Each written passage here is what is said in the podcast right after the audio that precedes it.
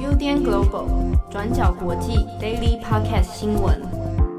Hello，大家好，欢迎收听 UDN Global 转角国际 Daily Podcast 新闻。我是编辑七号，我是编辑惠仪。今天是二零二一年三月九号，星期二。好，首先有几则重大的国际新闻。第一条，我想要先更新一下我们昨天聊到的。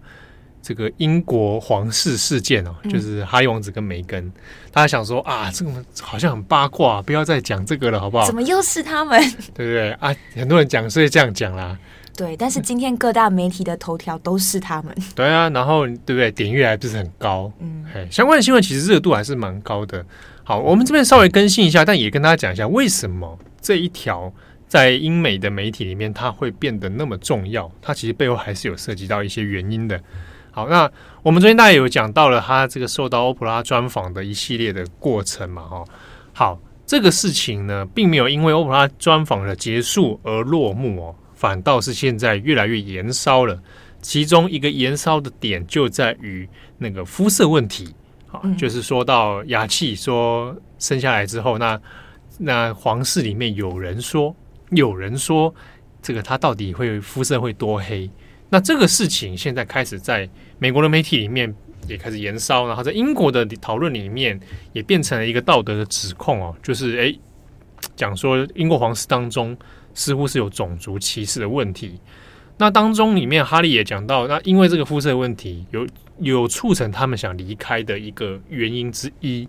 所以呢，现在你看到在欧美的媒体里面这个相关的讨论哦。就越来越剑拔弩张啊！尤其他很在意的是，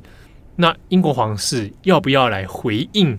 这个专访啊？里面做出了种种的指控，对于皇室的各种待遇啊，怎样的？那皇室方面有什么反应？好，或者不做什么反应？那我们从到目前为止哈，截至目前为止，在七日的时候晚间是受到专访嘛？好，那之后呢？英国皇室这边也透过这个女王的秘书，也有经向女王去做汇报了啊，就是也讲了现在这个专访的事件。不过呢，英国女王现在目前是决定要保持沉默啊，那也同时下达了一个命令，就是希望皇室这边呃，各白金汉宫啊等等呢，先按兵不动啊。但是根据一些相关的英国媒体的消息指出，有相关的这个皇室成员准备好啊，已经有一些可以有一些动作要要反击啊。不过呢，女王按照惯例上面，其实在这个事情上并没有特别的先表态哦，那也是先按兵不动，这样先不做任何高调的回应反击。好的，同时我们这边来更新一下在专访之后的相关民调。英国本土呢，现在对于这个专访的形象啊，啊，你的感受做了一个调查，那反感的人有占百分之四十七，啊，那同情的人是二十百分之二十一，所以反感是远大于同情的，啊，就是说这个基本上是可以理解，在英国的脉络里面，就是还是会对于保皇这件事情，哈，会相对是立场上倾向于皇室，会觉得啊，你这么这样子这样。是兵刃相向的感觉哦，那好像反过来去刺皇室这样。不过呢，我们相反的去看，在比如说美加、北美啊、纽澳啊，好，那其他地区舆论上面比较支持哈利跟梅根，好，那这个数字是比较高的。那其中美国的讨论几乎是蛮一面倒的哦。如果你去看相关新闻媒体啊，到呃娱乐记者的媒体，其实很多还是蛮支持哈利跟梅根。那特别是因为。刚好总统拜登他也被问到了这个问题啊，当然说说这个东西关拜登什么事？对，这个 这个都尤其是他扯到英国皇室事情，通常大部分都不大会去做表态啦。像英国的强生首相强生，其实也不大会去针对这个事情去去讨论些什么。不过因为刚好碰到这个国际妇女节，好被问到这个问题，拜登也其实也是算顺水推舟的回了一个说，他很肯定就梅根的。的这个勇气啊，是用 courage 这个字啊，就是说，哎，其实他勇气，因为你要在公众面前去揭露自己的创伤，这件事情对很多人来说其实是很不容易的，他需要很大勇气去揭露这件事情，所以拜登也就这样子做了一个回应啊。好，不过我们回过头来看，那现阶段皇室对这个议题的冷处理，那到底是一个呃好的方式，还是说它反而会变得让事情越来越恶化？主要原因是因为现在踩的一个点是在于说种族歧视的问题啊，就关于肤色的问题。那如果以这种道德高度作为一种指控的话，那如果英国皇室对这样的各种诶指控你是不回应的，那这个给外界的感受有可能会是说，哎，那你现在是默认有这样状况吗？还是说你不想要处理？啊，那因为已经有涉及到道德问题了，所以理论上。是不是在理想上面是应该要去做一些回应哦？所以在英国的媒体当中也有在做一些分析跟讨论哦。如果这样继续保持沉默的话，对英国皇室的形象来说，会不会造成一种伤害？那外界会想说，那这种啊很封建的、很皇室这种彼此勾心斗角或者这样的八卦满天飞，到底有什么重大意义哦？其实你回过头来看。当今这个实行君主制度啊，还保留皇室的国家本来就很少了。哦，那当中里面透过这样一系列的丑闻跟应对，然后各种升高到国际台面的事件哦，有可能会其实是去刺激到关于英国的这样君主制度，它到底它的存在的合理性啊，或者它存在对于它的形象等等各方面的后续还有一些效应啊，所以这个对于。嗯，没有皇室的国家来讲，可能有点难以想象说，哇，在这个事情为什么可以搞到这么严重？好，那当中其实还是有根本性在政治制度、在历史时空上面的一些这个效果啊。好，那么下一则我们来看一下缅甸政变后的一些最新状况。缅甸的示威者在星期一三月八号发起全国的总罢工，那军方是再度暴力镇压示威者，在星期一造成至少三位的示威者死亡。而从二月一号政变到现在约一个月的时间，已经有约至少五十名的示威者死亡，那约一千八百人是被逮捕的。那在星期一的罢工游行上，一直到晚上的时间，其实仰光的大街上面还有上千名的示威者是不顾宵禁的时间，依然是在街头上面做抗议的。军方最后就在仰光一个叫做三桥的地区封锁，并且围困了大概两百多名的示威者，同时也挨家挨户进屋搜查。那过程当中会不断听到枪声跟爆炸声。到最后，为了救出这些受困的示威者，仰光的街上也开始出现无数的人聚集起来反对宵禁。那同时，他们也在大街上面高呼说要释放这些受困的示威者，试图来分散军方的注意力。但是很幸运的，在一些人权团体的呼吁之下，在联合国的呼吁之下，这些受困的示威者现在是已经被释放了。那我们可以看到，从政变到现在，军方的镇压力道其实是越来越激烈的，而且这几天在缅甸不同的城市也发生了不同的冲突事件。例如，缅甸军方在周末就占领了仰光以及曼德勒这些城市的大学以及医院。那根据报道，在大学里面呢，有多名的学生被逮捕。而且军方占领医院的行动，其实也引来外界抨击，因为外界就认为你这样子占领医院，很有可能会对医护人员造成威胁。例如，你是不是会警告这些医护人员说，你不可以为受伤的示威者治疗？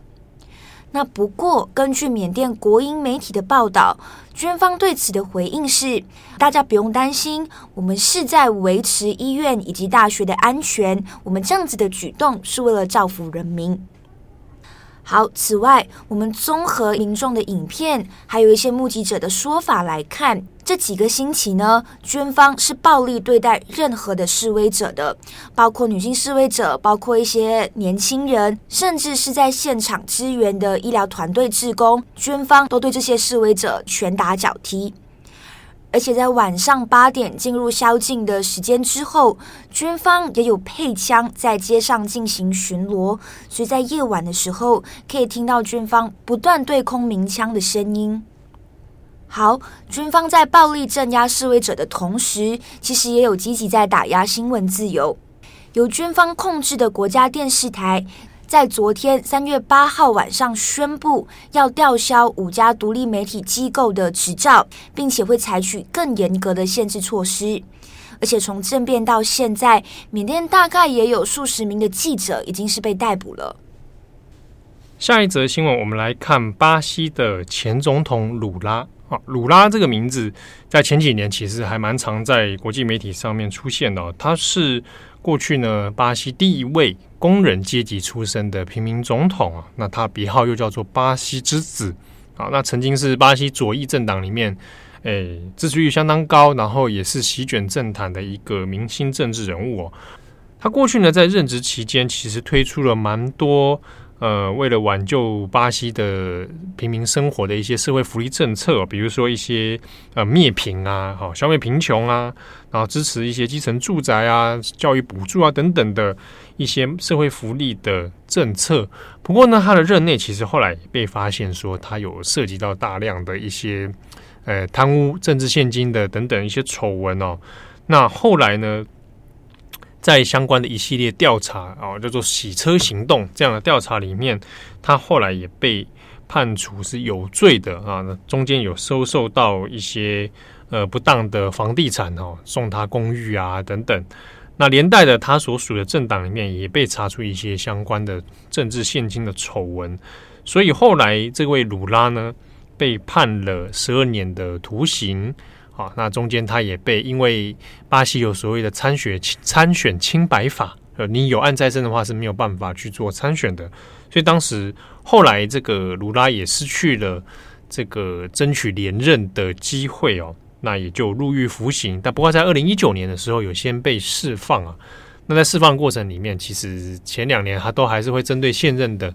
波索纳罗。啊，那就提出很多的批评等等。不过呢，现在这个鲁拉身上的案子有了一个很惊人的变化，就是在今天呢、那巴西这边宣布说，他的这个过去案子哦，有罪判决是无效的。好，那这个理中间给出的理由是说，当初所审理的法院其实是无权审理他的案件哦，应该要把他的这几个这个案件呢送到这个最高法院去做审判。好，所以现阶段来说，初步的判决是说，他这个当初的有罪判决是无效啊。不过，他所审理的，今天讲的这个所审理的是说，对于有没有权去审鲁拉的案子这件事情，而不是针对鲁拉当初到底有没有罪这个事情哦。所以后续可能还会有更多司法的相关攻防，但现阶段来说，哎，他是被判就是哎有罪是无效哦。那同时呢，有可能会让他。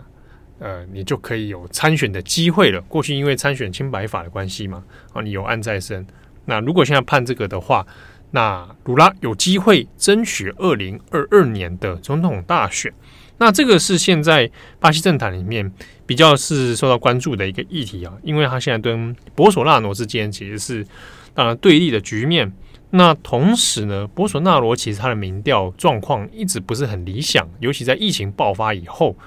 那民调的反这个反对的人数越来越多，